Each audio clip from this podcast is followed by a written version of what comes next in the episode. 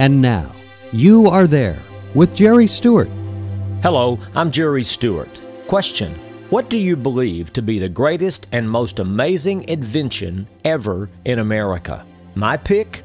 In a moment, you will know because you are there. Hello, Jerry Stewart here. Stories are a powerful way to teach and a great way to be reminded of our own duties and responsibilities. And when the story is true, it's even more powerful. That's why I love to tell true stories of our American history, to remind us all that we are the greatest nation in the world, yes, but we won't stay great unless we all do our part. Want to be reminded with some powerful true stories? How about 70 stories? For just $19.95 plus $5 shipping and handling, I'll send you my 70 favorite stories on CD, sure to make you think and act. Order now, and you'll also get a copy of my book, Saving America, autographed to you or your favorite patriot. Just call our order line now at 817 576 2976 or order online at www.jerrystewartusa.com. That's my book and 70 True Stories of America on CD for just $24.95. The number again, 817 576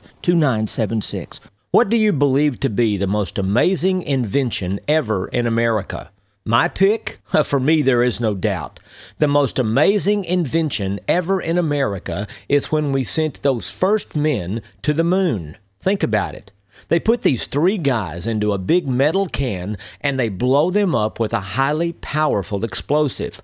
But instead of being blown into a million pieces, instead they are shot up through the air, out of our atmosphere, and into space, traveling thousands of miles per hour. Amazing.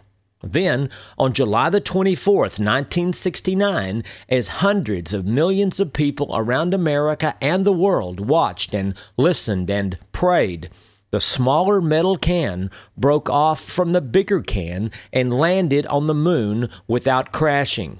The astronauts had traveled over 238,000 miles from Earth and they landed safely on the moon. But that wasn't all. They got out of that metal can wearing heat and cold resistant suits. They walked around, gathered up rocks and samples. They even played golf. And then they got back into that metal can, blew themselves back off the moon, hooked back up with the other metal can, traveled all the way back to the Earth, and actually hit their return mark and safely parachuted that metal can back down to our Earth. Absolutely amazing. I can't think of any invention at any time in history that is more amazing. But there's one other space story here I must share with you.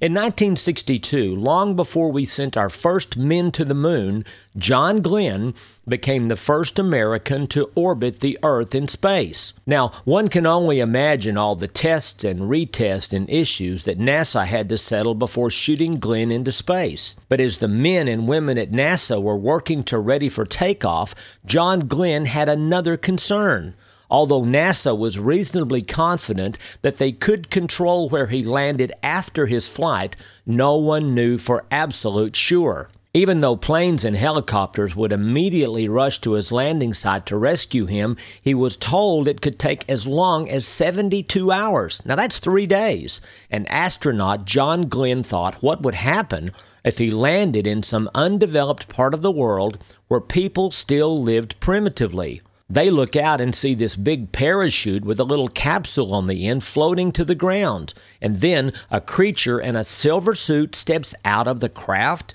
The natives could be very afraid, and perhaps they could do him bodily harm. So, what did John Glenn do? True story.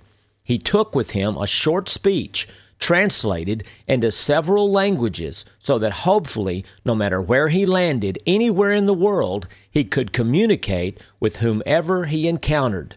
And what did the message say? Here are the actual words in that message. He said, I am a stranger. I come in peace.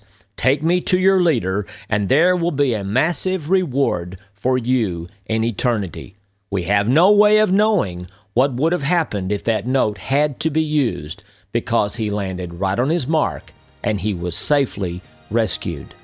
I'm Jerry Stewart, and now you know because you are there.